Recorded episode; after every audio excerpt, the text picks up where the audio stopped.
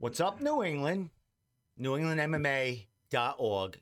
In the house this fabulous Wednesday night. It was like 45 degrees in Providence. How about in Maine, guys? What was uh what was the temperature there today? Anybody? It had to approach Can you 50. fucking hear me out there? What's like it. Yeah.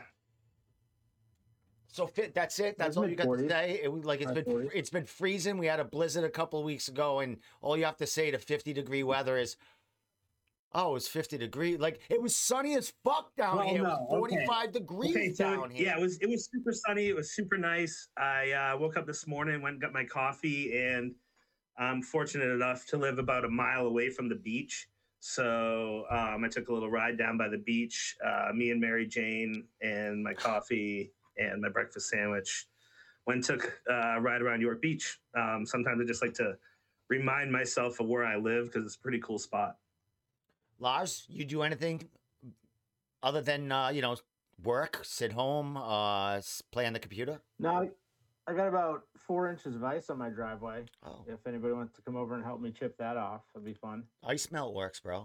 You know what I mean? A lot of that. we- yeah, we were waiting. We went down to Cage Titans last week, and we were ready for that storm, and it just I wasn't home to clean it up, so I just got demolished. But hey, gotta love New England. It's kind of we're like, kind of like right in the middle of the winter where you're seeing the days get a little bit longer. You can kind of smell spring around the corner, but it still sucks. Yeah, it's still uh it's going to be cold again uh you know very very soon. So all right guys, um you know I worked today but it was beautiful out and I didn't freeze walking back from my car during lunch and break when I smoke weed. Um oh I didn't say that live. Did I just fucking say that live? Sorry guys. No one knows where I work anyway. So with that said guys, um we're here tonight to um talk about the NEF card coming up this Saturday in Portland, Maine guys. Uh NEF 46 decade of dominance, man. Um, I know, uh, Laj, you've been really busy putting it up on the website, the matchups, and uh, you know, just inserting all the, you know, everything into the website. And I think, uh, Travis, you're getting a, a write up or uh, something going on uh, coming out pretty soon. Yeah, I've got started on a write up. Um, haven't got quite as far along as I wanted to. We uh, had some management things pop up today, so I've been kind of going back and forth between the two. Um, but I've got a pretty good look at the fight card here. Uh, I've wrote down some notes and uh, I'm ready to talk about it. Excellent. Um, before we start, I want to say a shout out to Don Seamus. I mean, shameless Don Shanus. I, I always screw up his name. I shouldn't. Uh, fabulous hat here, Don. Uh, congratulations to that gentleman for uh, you know getting a great, great win against a, a tough opponent, man. Um, so shout out to him and big things coming for him. Hopefully, uh, sooner than later, but we'll see. With that said, guys, Yeah, it was an um, impressive victory the other yeah. night. I uh, I watched I watched his fight and he looked good. He looked really good against a tough grappler. He controlled uh, most of the match on the mat and got in some solid strikes. And you know he's moving his way up the ranks. I would. Yeah, ne- absolutely. Congrats to John. Uh, I was pretty high on Lincioni. Um, I've uh, followed his career pretty closely for the past probably five years or so. Um, he's fought for Bellator several times. He's a brown belt in jiu-jitsu. Um, super tough kid. Uh, hadn't fought in the cage for a little while, but uh, he and Don had actually trained together in the past. Um, but it was an opportunity neither of these guys could pass up to uh, put their friendship aside and fight in front of Dana White. And the fight really produced. It was um, it was exciting um, for the most part because you had uh, Lincioni threatening submissions from his back the entire time while Don, uh, Don dropped bombs on top of him. Um, so a lot of people aren't really big on straight grappling matches, but this one had a, a, a stylistic matchup that you like with Don on top. Uh, dropping bombs and Lincioni trying to catch that late submission and trying to uh, swing the tide in his direction great fight, great uh, performance by Don against somebody that uh, really should get Don recognized. Definitely, man. Uh, well, let's get to it, my men. Um, this Saturday night, a big, big card for Neff, their tenth year in business, and it's a big one, man. A couple of changes happened in the last week or so. Nothing major, but um, you know, a little shake up here and there. But as far as the card as a whole, man, it's it's a big, big card, and it um, you know, it's got some really uh potential uh fighters there that may be in the next level in you know the next year or two. You know, so let's talk about it, guys. Where do you want to start? You want me to just start from the top, throw it up there? What Lars worked on on the website, and we'll go from there, guys. Yeah, I've got I've got it in order from the uh the main event back if we want to do it that way or however you want to do it. Yeah, let's go from the main event back because we're not going to hit every fight. Um, so let's let's start there. So let me throw that up, and uh, it'll get up there in a second for you guys. But it's up there now. If uh, if you guys want to start talking about it, great, great. Uh, gra- Yeah. you know, it looks great up here on. Uh, you know, I checked it all out. Laj, you did a fabulous job throwing it up there, and uh, let's talk about it, guys. Uh, Aaron Lacey, late notice, jumps in there to to go against Jerome Mickle. Uh, Lacey hasn't been in the cage in a, what uh, three years, around three years or so. Yeah, I think it's uh, closer to four. I think it's 2018 was the last time he fought. So he's, um, you know, some some things have happened. Uh, you know, he had a fight lane, lined up against Shane Manley back in November. Lacey got COVID, had to pull out. Uh, I know he had an injury before the pandemic that he had to rehab. So it's been kind of dragging on, but he's he's changed camps. He's training with Devin Powell down in Nostos in Somersworth, New Hampshire, and um, you know, he's getting a late notice opportunity here against uh, a guy with a lot of fights. Not a great record, but a lot of fights. So, you know, in, in reality, Aaron should walk through this guy, but you know, it's a it's a fist fight, so anything can happen. Yeah, as I have his um, profile up here from the, our website, he wasn't ranked because he hasn't fought in so long, but he would definitely be up there if he was. His last fight was at NEF 35 at September 7th, September 7th, 2018, against John Lemke. And uh, he had a, a, a rear naked choke first round there. So um, he's back, bro. And I'm very happy to see it, man. What, do you, what are you expecting out of this fight? We know uh, Jerome has a lot of fights there, and uh, you know this man is expected to win, but anything can happen. What what what does Jerome Mickle need to do in this fight to to you know upset the crowd, basically? Uh, I think Mickle's got to um, catch Lacey some somewhere. Um, he's a longer kid at 55. Um, Aaron's going to be coming up from 45, where he traditionally fought in the past. Um, but Mickle's a long kid, um, likes to strike, likes to come forward, but that gets him in a lot of trouble. He's got 11 losses uh, against four wins. Um, yeah, I mean, Mickle's really got to catch lightning in a bottle, but like Lars said, that's it. That's what happens in a fist fight. Uh, if if Lacey can't close the distance, um, initiate some grappling and some clinch work on the cage, uh, he could have a little bit of trouble getting past the jab and the uh, the wild haymakers that are coming at him from Mickle. Um, but uh, you know, experience aside, um, Lacey's been in there with a bunch of other dudes. Um, he's fought some tough competition in the past. Um, most notably, uh, Damon Blackshear in the past, he fought uh, at NEF. So he's been in there with some top competition if he doesn't walk through this guy, um, you know, it might raise some questions uh, in my book. But uh, I, I see Aaron getting past Jerome pretty quickly.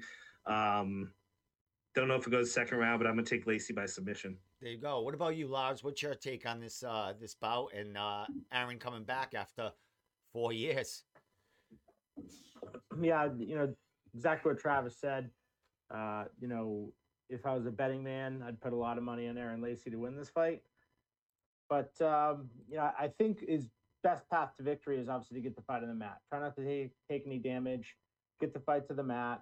Uh, you know, and work your submission game. There's no need to hang out on the feet and trade in in the pocket with this guy. So I remember I saw Mickle fight. I think Nick Fiore recently, and he, he gave Nick a pretty good pretty good challenge there for the first I don't know uh, half a round or so. So Lacey definitely can't take him lightly, but I think he knows what he needs to do. You know, close the distance, get the fight to the mat, and work the submission game. Yeah, like you said, uh, you know, he did fight Nick Fiore, who's on a tier, um, and that was back in uh, October of 2021. So he has entered the cage and is a little more fresher than um, Aaron at this time. But I interviewed Aaron, and he said there's, you know, ring rust is just not, it's not there for him. Um, you know, it's going to be something that's not a factor in this in this fight. So we are, I, we're all expecting him to, uh, you know, go through here and and impress the crowd and come back to Neff with uh you know a storm after after all this time. Yeah, well, ring rust shouldn't be an issue because I mean he's training under one of the best lightweights in regional history. Um, he lives above Devin's gym down there in Somersworth, so I mean you're training with a UFC caliber lightweight to get ready for a lightweight who's four and eleven. Um, the ring rust I don't think that will matter in this situation. Um, Aaron shows up to train every day with Devin Powell. Um, that's going to be the difference here. It, uh, yeah, not the not the not the 15 fights, but the uh, training with Devin Powell and uh, really being ready to go into the cage. Devin doesn't let anyone walk in there who's not ready, short notice or not.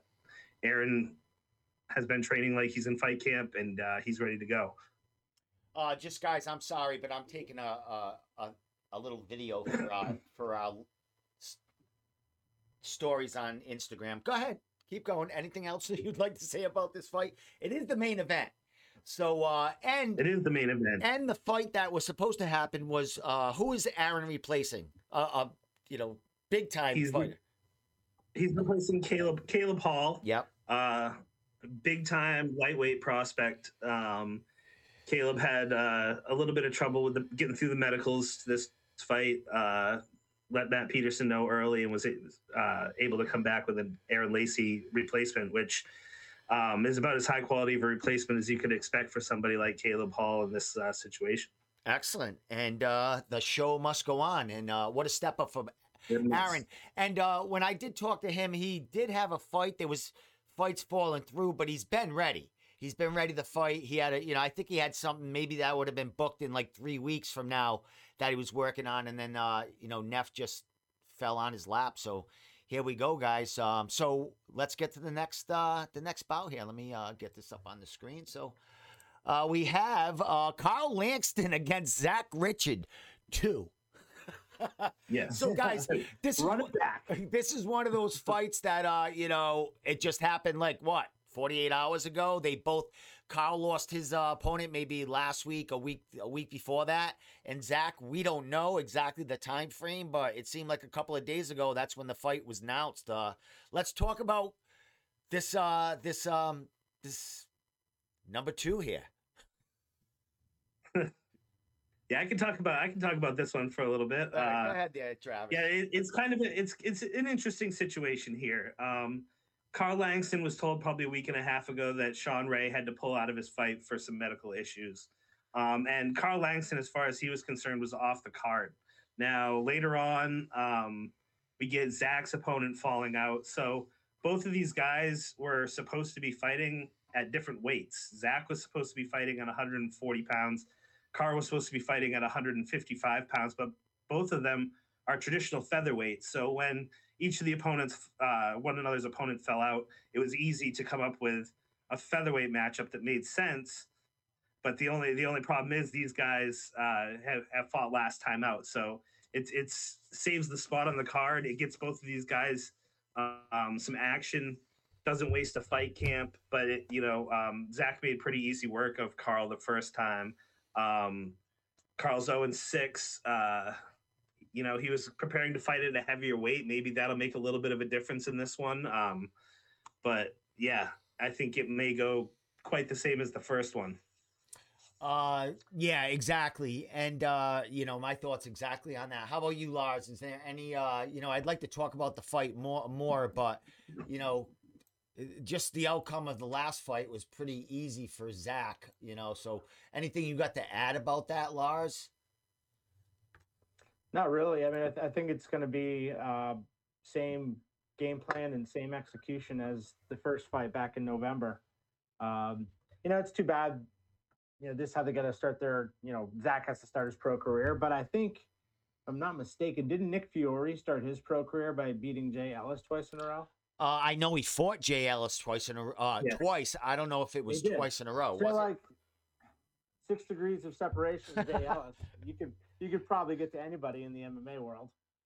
Um, but yeah, I think that I just thought that was kind of funny. But yeah, I mean, I think Zach gets him to the mat, uh, overwhelms him with his heavy top pressure, beats him up a little bit. Ref jumps in, and you know they go on their way.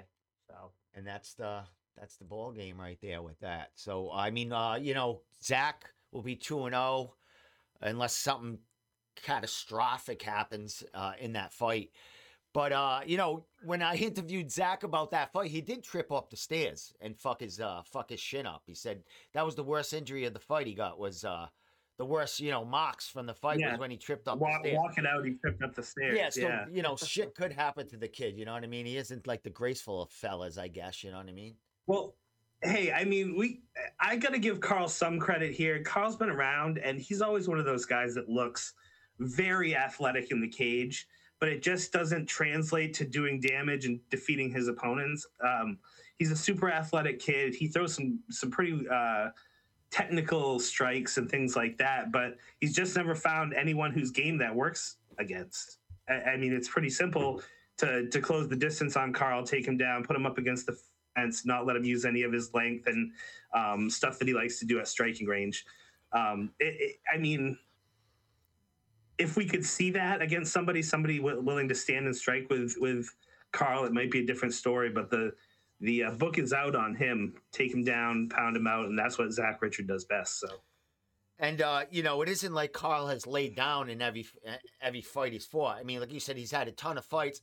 It's just uh, some some haven't gone his way. I mean, I've seen him in decision fights that he did, you know, great against you know opponents that are pretty, uh, you know, they're actually ranked. You know what I mean? So he's not afraid to to fight anyone. Yeah. He wants to get in there. It's just I don't know. Uh, you know what what does someone like that need to get over the hump and get a win? What does he need to f- fight a uh, Rob Fuller or? I mean, like, what do you need in that?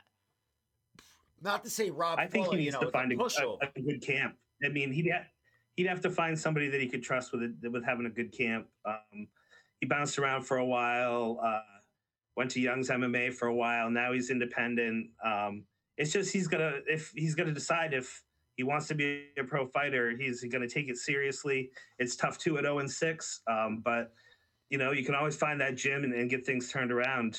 It's gonna start with getting a win, but I just don't think it's coming here.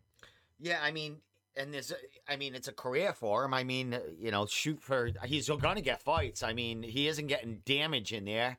Um, he's just losing decisions and getting choked out or, or whatever. He's not getting, you know, knocked out cold. You don't see that with the kid. You know what I mean? So, um, he's a gamer. He's just he's going up against killers. You know, the the the next generation of like like you said, guys that are in the gym twenty four seven have the coaches and the training partners that get him ready for these fights. Carl, you know, he just doesn't have that the, that twenty four seven. You know what I mean?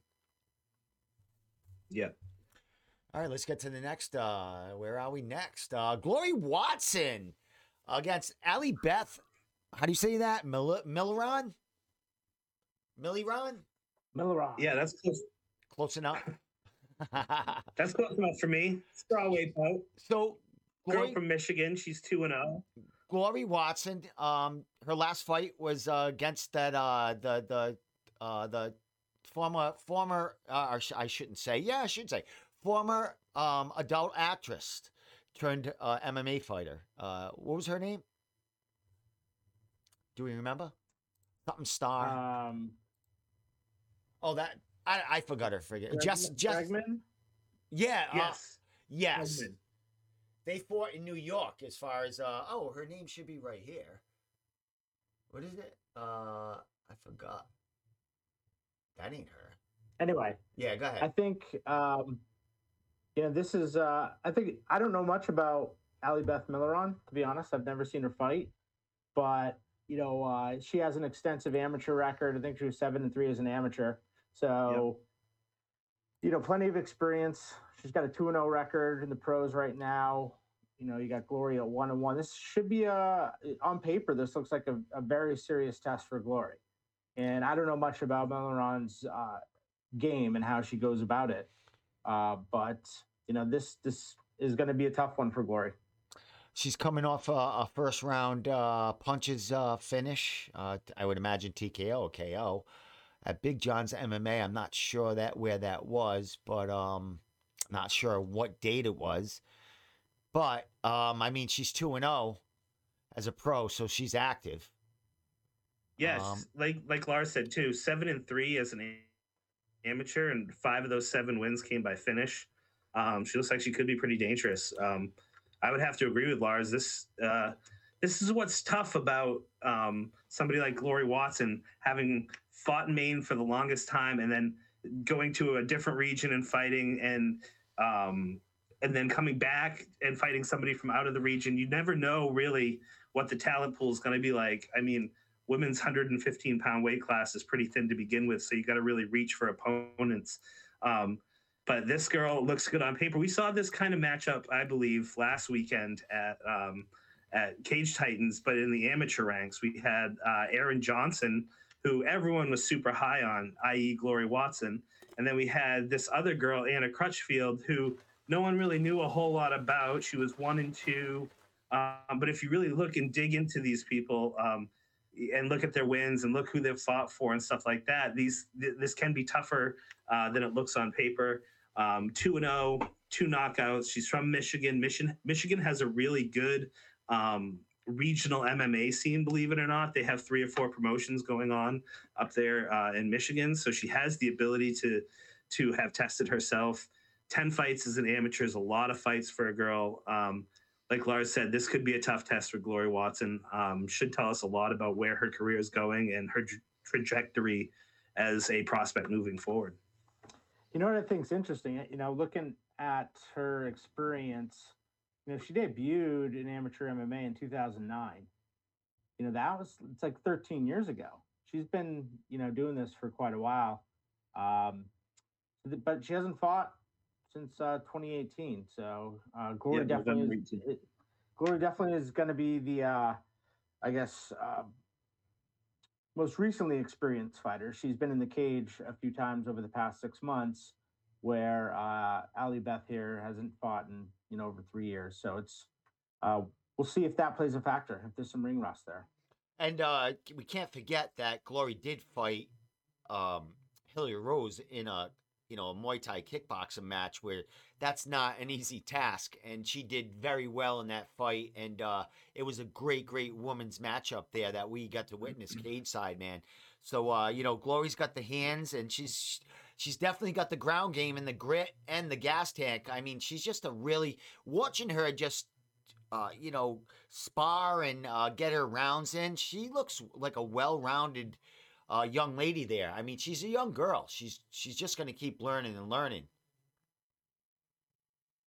Yeah, she's a she's a brawler. I've always been impressed with how she constantly moves forward, uh, transitions really well from striking to grappling. Um, knows what she's doing in just about any position um, that she gets herself in in the cage. But she's just really got that bulldog mentality where if she's bringing it to her opponent, it's harder for her to opponent to bring it to her. Um, I feel like she's always moving forward, always progressing towards a finish. Um, sometimes she gets caught. Um, you can't really help it that with that kind of aggressiveness. Uh, you just gotta keep training for it and, and uh, make sure you're abreast of all these situations when you're headed to the cage. I just try. I just tried to. uh How do you get out of that?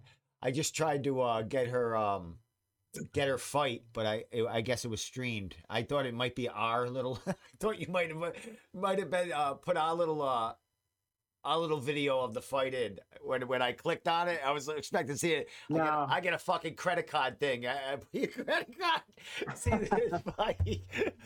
hey, NEF's got to get their money. I guess, yeah. Fucking, all right, good job, Lars. Putting their link up and everything. The fucking, you know, the buy the fight if you have to. I love it. I, I, I believe that's up on YouTube now. Anyway, Neff puts their shit up on YouTube after. Yeah, uh, I think it's on yeah, YouTube. Yeah, certainly. Yeah. They're yeah, they're actually uh not from that card, from uh, their last card. They're actually releasing YouTube uh, videos from that last card. So uh, yeah, they put all that stuff up, and that's good. Not only do they have a stream, um, they allow you to have the fights, um, uh, you know, a, a, couple of months later. So, you know, Neff's doing great things. Yeah. Next. Yeah, absolutely. Uh, I'm going to parlay that into our next fight. Can I parlay that into our next fight? Yeah, let me get to that screen. Let me get to that screen. Where are we?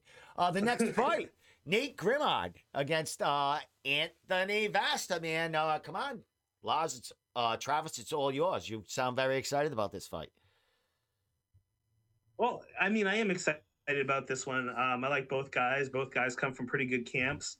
Um, Grimard coming from Nostos with Devin Powell, and um, Vasta is coming from Defensive Edge. That's Connor Bare Knuckle Berry's gym. Uh, so you got two guys who have trained for long periods of time under two great lightweights um, in the division, and they are making their debuts against one another at 145 pound featherweight uh, fight. Grimard uh, just lost his any. Yes, he did. What happened? Grimard just. Uh, Go ahead. You there? what's up? Okay. I'm listening. Yeah, I'm here. Did I pause for a minute? No. so Grimard, Grimard in his last fight, he relinquished his NEF featherweight uh, title. Uh, makes him four and one as a amateur. Decides to go pro. You get a guy like Vasta. Vasta is hasn't quite got the amateur record that Grimard does, but uh, it makes sense to see these two guys uh, paths cross, given their background, uh, their coaches, and where they like to fight. This could be a good one. Uh, both of these guys are brawlers again. Um, Grimard's going to probably have a little bit of a reach advantage here. Uh, help him control the cage against a guy like Vasta. Well, as you as we like talking just now, I'm like like looking at uh Vasta's last fight, man. He was getting uh I think he was like stuck in a Kimura in there. Wrong video of the show just now. But the kid's uh he's all over. I mean, the kid's hands are really good. Saw him win a fight um at uh I believe it was combat night. uh, Or maybe uh he had a split decision loss there. Uh but the kid looks great. He's been on the circuit as far as um, you know, getting the work on the mat and we know uh, Grimard is really, really, uh, really, really good wrestler, and uh, you know he loves the fucking grapple if he has to, and he'll, he'll grind you out. So this looks like uh, you know a really, really good matchup. Even though um, Nate's got so much more experience than um, you know Vasta. What's your thought on that? As far as uh, you know, what's Vasta need to do here? Uh, use that length, that distance, and I would imagine keep it standing, right? Yeah, I mean, so I, you know, this is a, this is a tough matchup in my opinion when it comes to f- from Vasta's perspective. Grimard uh, has looked really good. You know, he uh, started his amateur career you know, four zero, and then he ran into Billy Wilson at the last NEF show. You know, they brought Billy Wilson in from out of town from Jackson Wink, and you know that was a big step up in, in competition for Grimard. But he looked pretty good. It was, it was a it was a grinding affair and went to a decision and Billy Wilson won uh, pretty convincingly, but you know, Grimard definitely held, held, held his own in there, but you know, uh, he's definitely uh, someone to keep your eye out and uh, on, and he's training with Devin Powell. He was the number two ranked um, amateur in our rankings, and you know, now that he's moving up to the pro ranks, let's see if he can, you know, make uh, make a statement there. Now, I think I've seen Vasta fight once or twice. I, I kind of remember him being like a longer, rangier striker type of fighter. You know, Grimard, he showed that he's a grinder and he likes to get the fight to the mat and really take it to and uh, you know his opponent and break their will. So uh, I suspect probably a similar game plan, uh, you know, that Zach Richard will have, that Nick Grimard will have come Saturday night. Excellent. And you know, uh, Laz, as you were talking, I had uh, Nate's uh, fight, his um, fight with Billy Wilson, some of it playing there. And, uh, you know, I did interview Nate, and he talked about there was adjustments he made in that fight.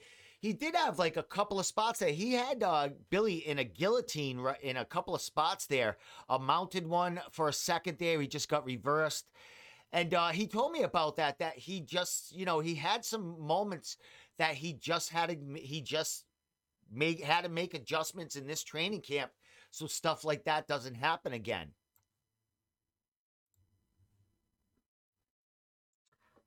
Yeah, I, I mean, I think um, he's training with the right guys. You know, Nostos right now has a lot of young, up and coming uh, fighters who are, you know, 2 and 0, 3 and 0 as an amateur. So there's definitely bodies there. Uh, and we talked about Aaron Lacey earlier, moving down to train. So, you know, I suspect the Grimard's trajectory in terms of his learning curve in the sport is, is it's it's going to be a pretty quick one. Seems like a smart kid who knows what he's doing. He's surrounding himself with the right people um, and it seems like he has the work ethic. So it's it's it's going to be um, good to see you know where he takes us over the next couple of years.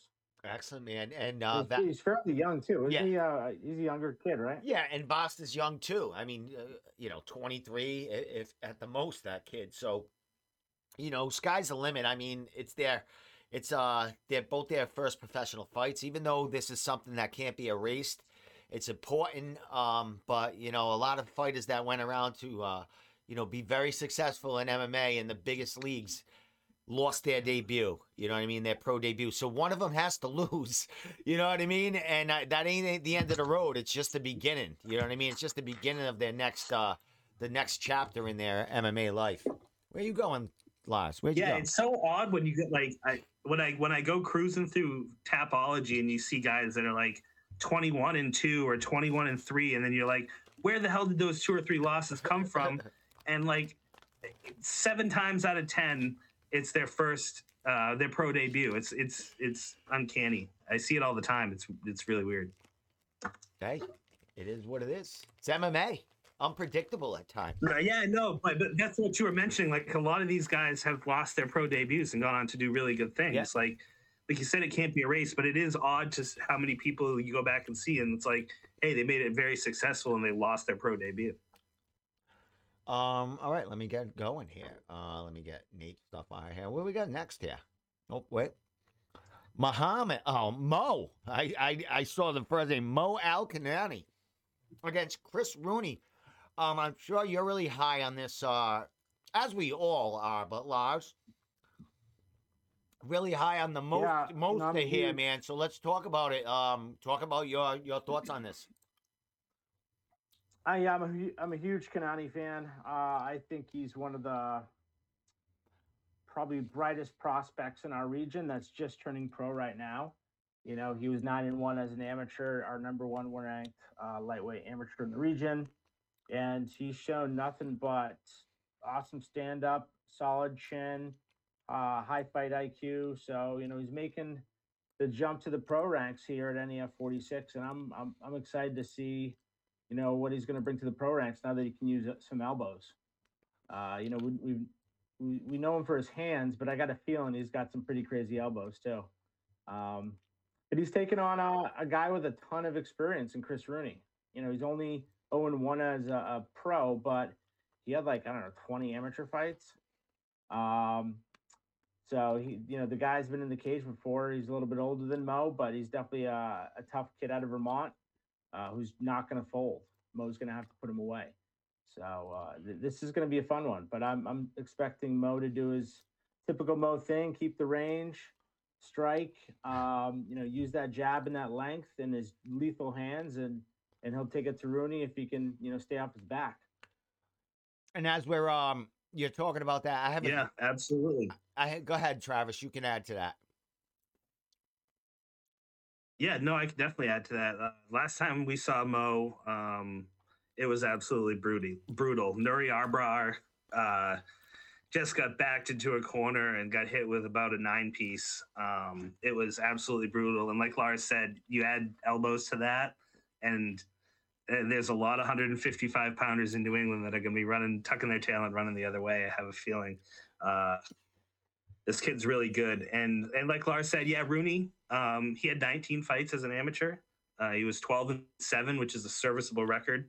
Um, he's 0 and one for Donnybrook. Uh, he lost a unanimous decision in his pro debut at, at Donnybrook, but uh, there is nothing on paper that looks even close to a Mo Al Kanani that he has been in the cage with. So, um, and that's goes for a lot of uh, regional guys. I can't say they've been in cage with anyone like Kanani. He is about as good as it gets when it comes to 155 pounds, like Lars said, approaching the pro debut, and we're really high on him. Uh, we'll see him do big things. I have a feeling. Excellent. Wow, that that Rooney kid has a ton of fights, like you said, man. He's uh, man, he's got a lot of experience fighting since 2011. Um, his most recent fight was uh, you know, I think it's interesting. August You know, of last year. Go ahead. Mo, Mo yeah, Mo's been training. Well, his whole career he's been training at Evolution Athletics, and he's also been training alongside Zach Richard now for the past I don't know six years, six months, whatever it is. But if you think about them, they both have fights on this card. Uh, they've been training together a lot. They're similar weights, but they have two totally different games. You know, Zach's more of a, a grinder, get you on the ground and beat you up, uh, be a ground and pound. Where Mo wants to kind of be on the feet, using his striking So maybe they're helping each other by training with each other. You're learning different aspects of the game that they're able to expand and implement in, in, in their own game. So uh, I, it's always fun to watch Kanani go out there and the evolution we see with him. You know, he t- took it slow in the amateur ranks, having 10 pro fights. It's probably higher than the average, but I think it makes a lot of sense. He's grown drastically since that first pro fight. And uh, I suspect we'll be hearing a lot more about Mo Kanani in the future. Excellent. Um, let's, where we going? Oh, now we're going down in the card now to uh, the next page. Let me get to it, guys. Give me one sec. Flyweight amateur title. Yes. Um, let's get to it. Where are we? Tyler Smythe. There you go. And Ryan Burgess, who's been away from the game a little while, Yes. but um, he said he hasn't missed a step. So let's talk about it, guys. Let's talk about these youngsters going at it on Saturday night. Yeah, you got uh, Tyler Smythe. Uh, picked up the fourth round KO of Caleb Austin um, at NEF 45 to get uh, his flyweight title. Um, and he's now going to be defending that flyweight title against a guy who already captured that title once before against Nate uh, Boucher. And that was at NEF 32. So you got two guys who have been in this position before, essentially uh, fighting for a title for NEF. Uh, you got the new the new wave Tyler Smythe. You got the old version, uh, not necessarily old because neither of them are very old. Uh, but Ryan Burgess coming in, the former champion, hoping to get his belt back. Yeah, he's been out of the cage for a little bit, but uh, like you said on your show, he seems to be up to it. He seems to be ready to go, um, knock that rust off, and uh, get take his belt back. Um, as uh, we're talking right now, I have um, Tyler's last fight on at the last uh, NEF event we were at. Um, Lars, talk about this kid, man. You were filming, taking some uh, clips of this kid, but it was a back and forth battle. After I watched it, after I interviewed Tyler, I really didn't watch this fight too much. I was live at it, but I broke it down basically after that fight, man. It was a it was you know, it was a great fight. It was a back and forth battle. As uh as we're looking right now, you know, Tyler had his back taken at moments in that fight, so it showed a lot of adversity, and he came back strong to uh, just take it over in that fight. Yeah, it, it showed perseverance, heart, you know, determination. Uh, he was that was definitely a grinding, uh, more of a grappling wrestling type of match.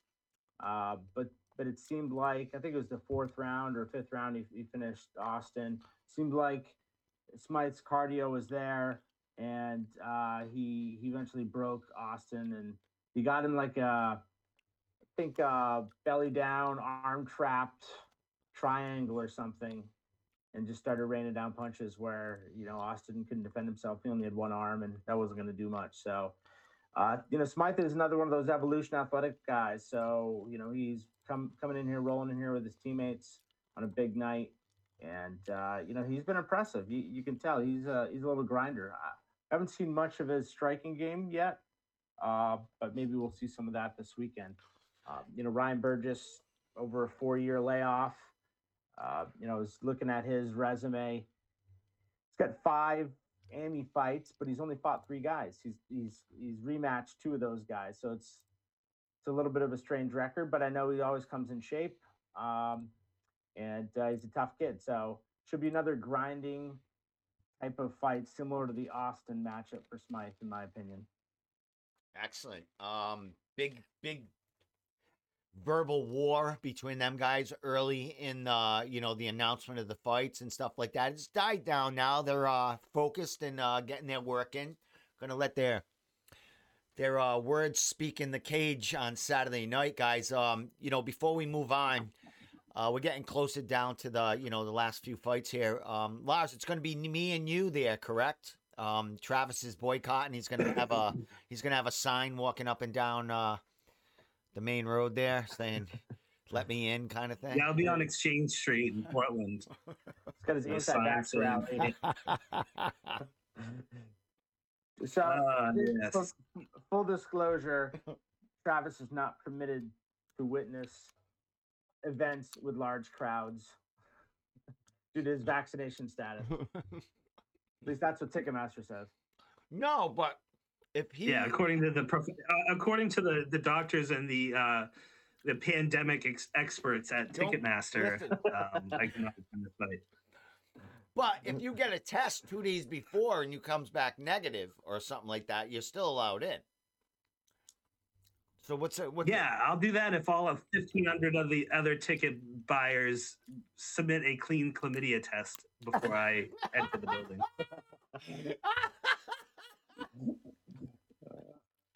All right. With that said. Well, that is the Aura nightclub in the Old Port downtown Portland, Maine.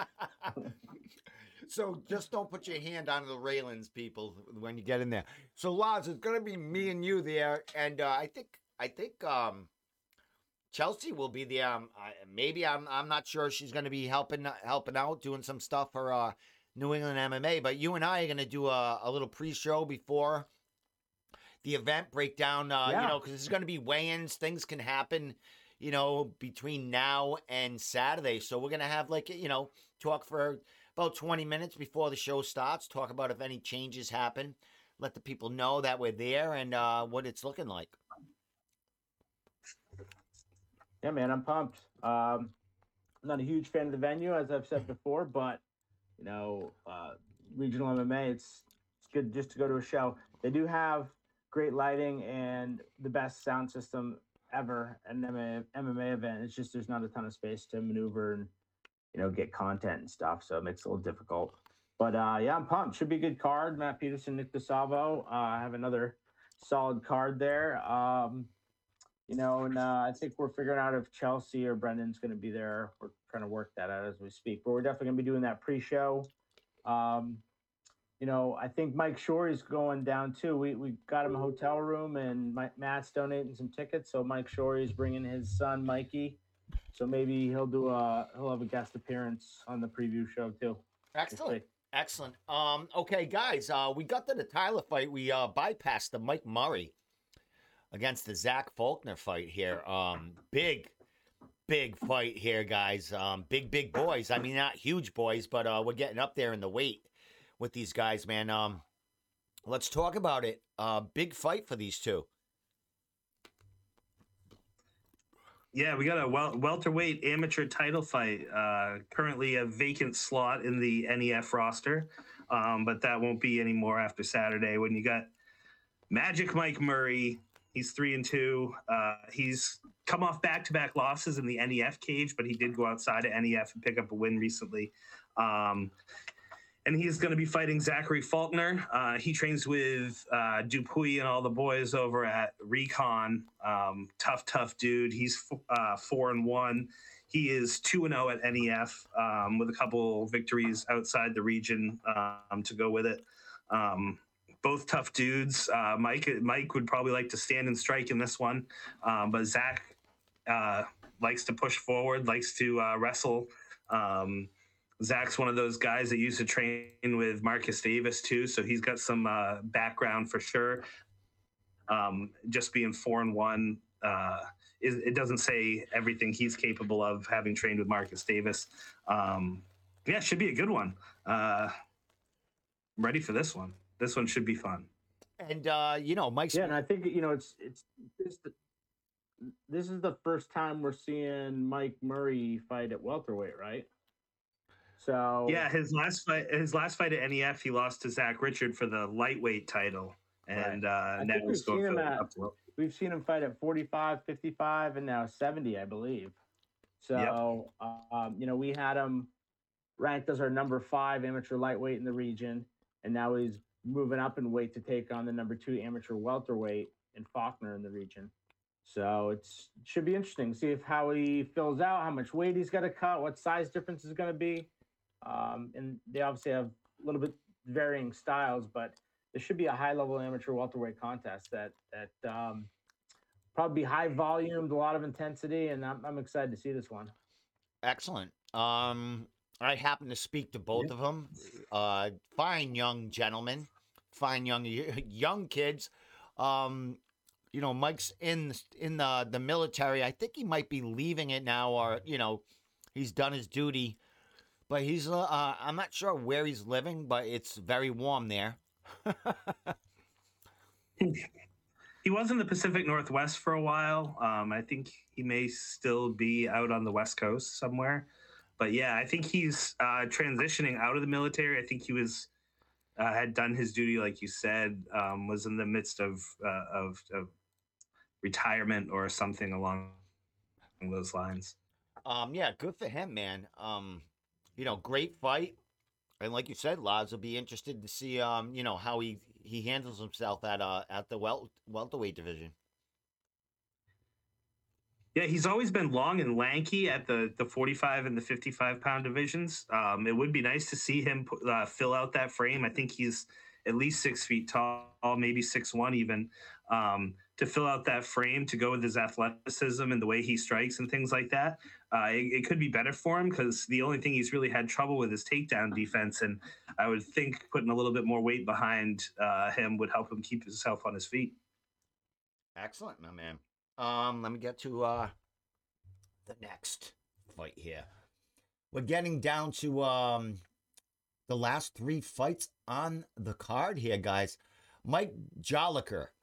He is from uh, Walter Coutinho's gym, correct? Am I right with that? Or is Will Smith from there? Uh, Mike, no, Mike Jolicoeur, yeah, Jolicoeur's from um, KTA in Nashua. And right. I think we saw him fight in Combat Zone in a uh, kickboxing match. Yeah, he looked really good, really good. And this was a fight that I, you know. Yeah, um, we met him when we went down to Walters. We went met him when we went down to Walters gym, and uh, we talked to him about taking the kickboxing match and how that was eventually going to trans uh, translate into him making his MMA debut. So I'm kind of excited just to see that evolution take place before our eyes. Um, looked really nice in the stand up at Combat Zone. Um, let's see if he can put it all together and take down Will Smith at featherweight.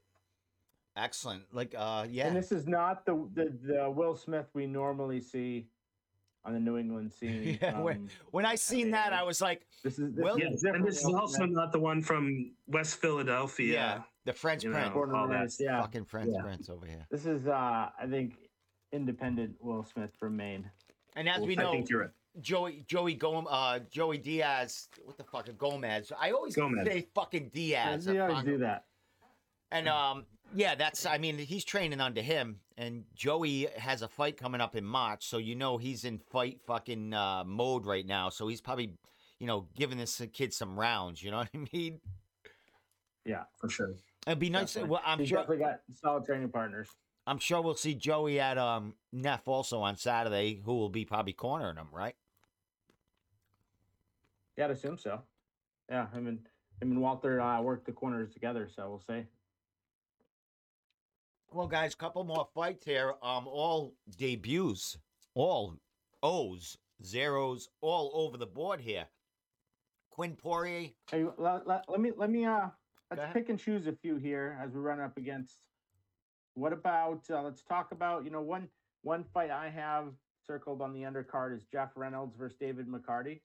I didn't see that. Yep. Um, I missed that. At middleweight. Yep. It's further down. There's more fights. You have to load another page oh, on our site. I think it's three pages. Jesus deep. Christ. What time is it? it's a big uh, card, yeah. man. Yeah. Jeff Reynolds, um, we have ranked as our number six amateur middleweight. We have David McCarty ranked as the third light heavyweight. You know, McCarty, we've only seen once, but he was very impressive. Uh, I think he fought his last fight at 205. That's why he's ranked there. But uh, he he submitted his opponent quickly. He's fighting out of Titan Athletics in Bangor. Jeff Reynolds, we've seen around the block, also training at KTA. Uh, Jeff is a really high level uh, amateur middleweight. Uh, McCarty, I think, has more question marks since we've only seen him once, although he did look very impressive. But these will be, you know, Reynolds will definitely have the height advantage and reach advantage. But you know, McCarty's built like a fire hydrant, so uh, you know th- this should be interesting. I think Reynolds is going to want to keep this standing and use his range, while McCarty's going to want to get inside and, and use his jujitsu.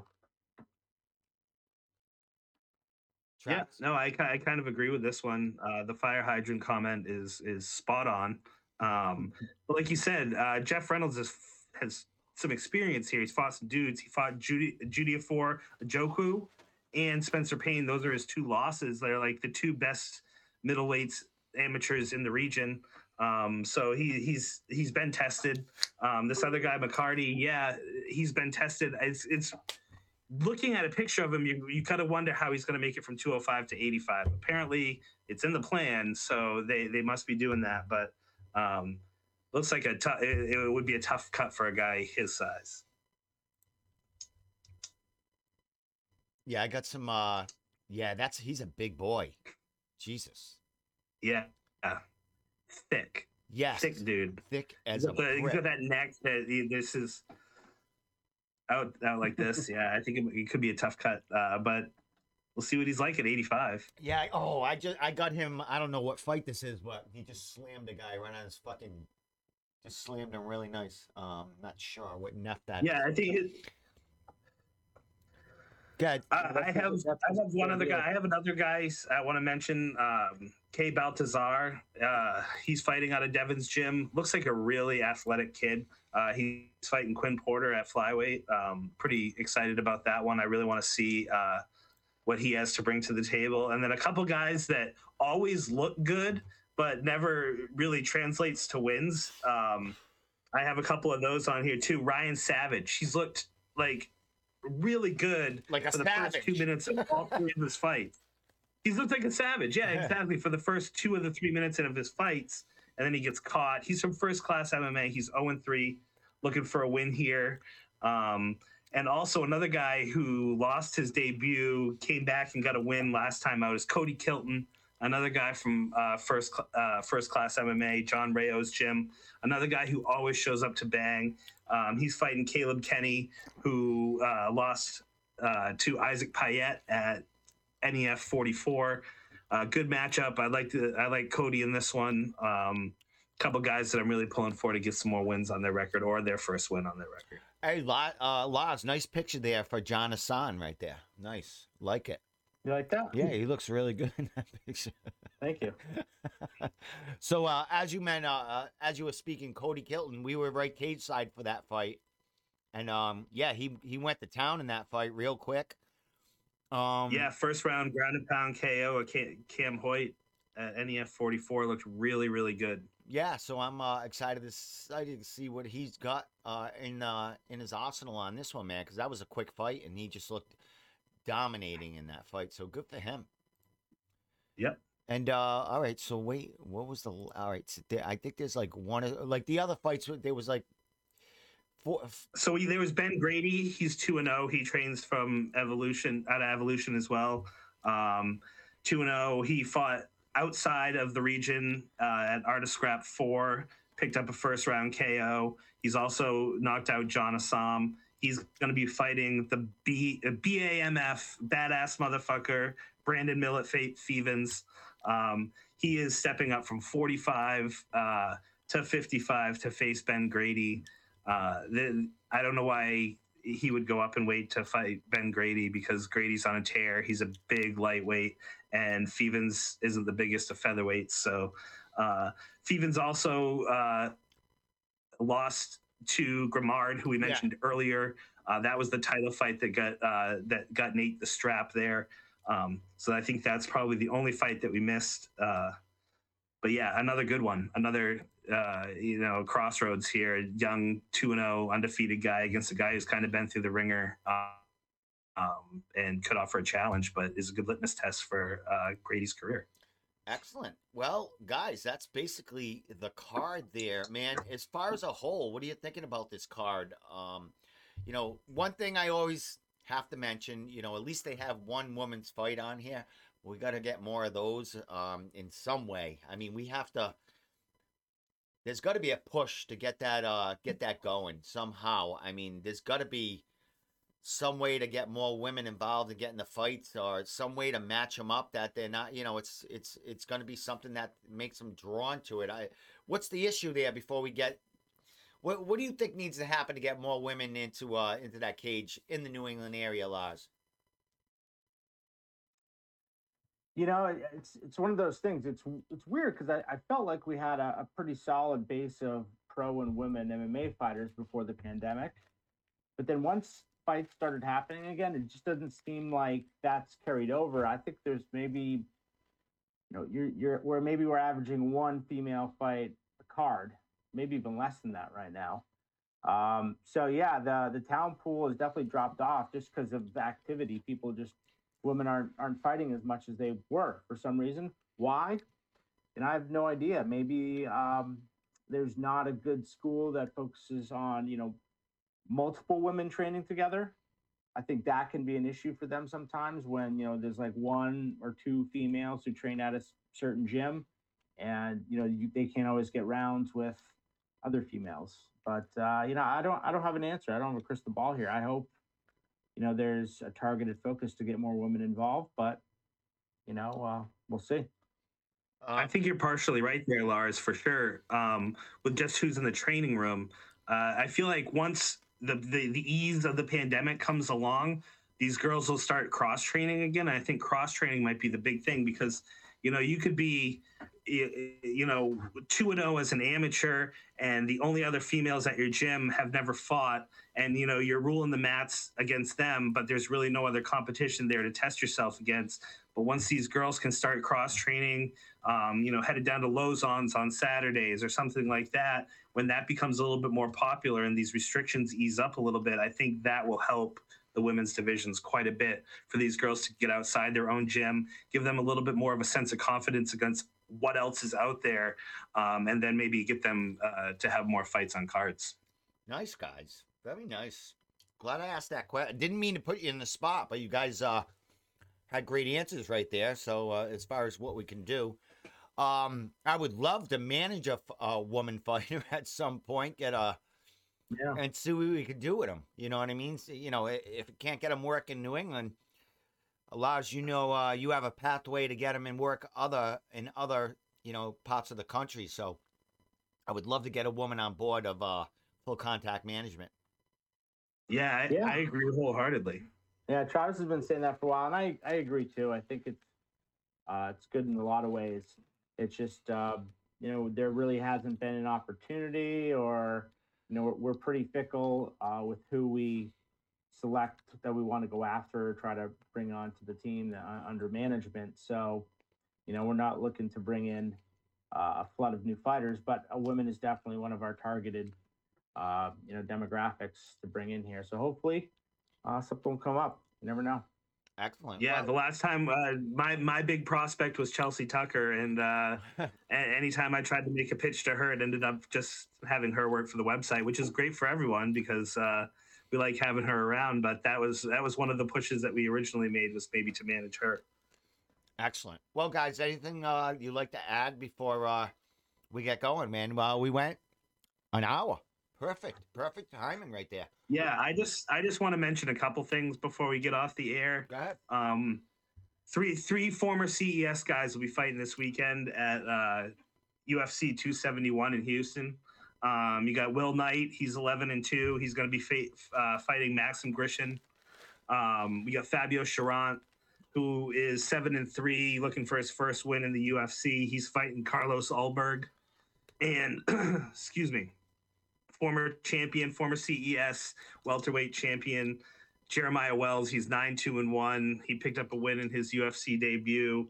He's fighting a three and zero oh guy. Um, all those guys competing this weekend. Uh, it's really cool to have three guys on the same card that have fought in the region or are from our region. I mean, it's happening more and more. The more um, the guys that make it mainstream here, but it's cool to see three on the same card. So I, I think that was worthy of mentioning.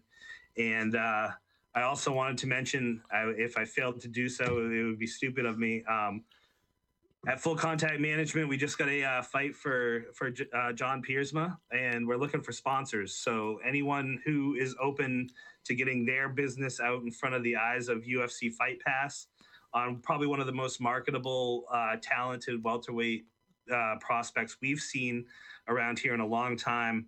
Uh, is going to be fighting March 17th down in Tampa, Florida. We cannot announce the opponent yet, but uh, we know he's got that contract with CFFC. We're looking to write the uh, last fight that we definitely uh, went out and beat Vereen, but it didn't come out in our favor. But we're going to go back and get that fourth win, and it's on to the UFC after that. And as we know, uh, as you people out there should know that John's been doing crazy things on the jiu-jitsu match uh, mats. Um, you know, fighting on Fight Pass, getting invited to uh, very, very, uh, you know, high level events because he's uh, something to be reckoned with uh, as far as his grappling, and uh, his hands are just going to catch up with that. You know, down the line, and when he's ready to go for the UFC, he's he's going to be well rounded and ready to strangle or knock people out. And uh, I think you guys are doing a great job bringing him up, getting him the fights he needs, and uh, really putting him out there because he's grown as far as not only social media, but as a fighter and just as a human being. And his fan base is just growing and growing, uh, you know, and the gym itself, Synthesis BJJ, and of course, Jacob Bone, who is, uh, you know, a training partner, friend of his, who introduced us to, uh, you know, Mr. Piersma there. So uh, a lot has to do with uh, Bone there, with Bone and M- MMA, and uh, that whole clan coming out of New York, man. Yeah. Hey, well, we lucked out with those guys. You know, they're solid guys to work with. They train hard.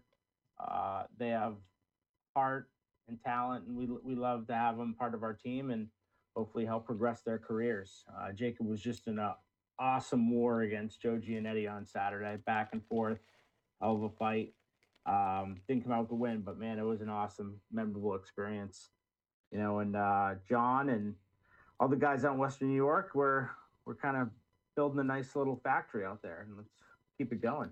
Excellent, man. And New England is glad to have them come uh, perform here, make their uh, make their way here, get matchups, man. Because uh, you know you can never not have enough fighters, man. We're losing a lot of fighters in New England going to the bigger stages or just not having matchups and not wanting to fight each other around here. So uh, you know we have plenty we know outside the the region here that will come in and uh, challenge some of these people. You know what I mean? Yeah, for Yep. sure. It's it's it's nice to be able to be a, an avenue for these guys to get out of their uh, their spot over there in Western New York, uh, get their their faces on some some more TV screens, some more computer screens. That's just what we want to do. Um, and there's no one that's following that game better than Piersma. Um, and he, if if I were a businessman, which technically we are because we're running a business, but uh, I, I would put my money behind Piersma. Uh, he, he's a a great prospect, a great guy, and uh, if you're if you're looking really to get uh, the the maximum output of a what a sponsorship deal through us right now, Pierce was the guy to to uh, to sign up with because um, we're doing new shorts for this fight. We're doing a fight banner for the first time. He's uh, it, it- you know it's going to be shown in front of millions of eyes uh, on UFC Fight Pass um, potentially. And uh, you know he won the submission of the year last year for UFC Fight Pass, and he's just making a name for himself, carving his way to the UFC. Uh, I, I really can't express enough that this is the guy I would jump all over. Um, and, and if you if you're out there and you're a business and you want to get that name out there, just uh, just hit me up with an email. It's uh, simple. Travis at NewEnglandMMA.org. Drop me a line if you guys have any questions. We can answer them. But um, this is one of those guys that could really uh, potentially be the next wave of wel- uh, welterweight coming out of our area. When will uh, when will we get the news on uh, matchup and uh, stuff like that? When when you think that'll be coming out? A couple of weeks or so? I mean, it, you know, we're still like a month Uh, over, over a month away. Probably, probably, probably a couple weeks. All right. I would assume. Yeah. You know, I got to book that interview with him. Talk about you know, I, you know. Yeah. Even though CFFC is uh has signed John to uh you know a fight fight agreement there. You know, I don't know how, I don't know if you're in liberty to say on here how many fights he's under them, but he is a high prospect for them. So uh, they're going to be really uh, focusing a lot on him and uh, you know interviewing him and then sending shit out there. I don't know who will be fighting if it's someone in their organization or they're going to bring someone here that's a, you know a really really good prospect, but out of uh, the CFFC uh, organization. You know what I mean? Yeah, it's a fighter who who's fought for them before, so um, it will be uh, should be a good fight. We like the matchup. We're we're you know believer in John's skills, so you know uh, it it sh- we we we'll just say we like the matchup. We'll Excellent. leave it at Yeah, I believe the matchups come across our desk before. Um, this isn't the first time we've heard this guy's name. Um, so it was definitely somebody uh, I had done a little bit of research um, about and we're pretty familiar with. And uh, we think it's the proper next step for John. Excellent, guys. Well, before we get into a whole nother podcast about uh, full contact management, let's uh, let this let's end the show and uh, let's uh, get out of here. Rest up. Tomorrow will be Thursday. Friday is uh, NEF 46 weigh-ins, and NEF always has a live stream showing them. They do a great job with the weigh-ins, and then Saturday we have the fights. Lars and you, Lars and I will be there doing a pre-show, taking some clips, uh, getting some post-fight interviews here and there. Uh, can't say I'm going to be interviewing everyone there because it's just a lot of work, and I need to see the fights, man. I need to see what's going on out there. So uh, Lars and I are going to be running around the place as far as uh, getting shit done, and uh, we should have, you know, hopefully a live play-by-play, some in some sort. But uh, you know, just tune into New England MMA org Friday and Saturday for uh, you know all your uh, you know all your feeds, all your shit, all your news on uh, NEF 46 on Saturday night. Hell yeah, Yeah, brother. they're in good hands Can't up there with you guys. Yeah, we uh we got a, we got a full calendar coming up, man. We got a lot of a lot of shows going on in it. Uh, you know, started last weekend and continues this weekend. Should be fun. I can't wait, guys. All right, don't hang up on me. As always, I'm just gonna s- sign out of here, and uh, we out. So thank you so much, people.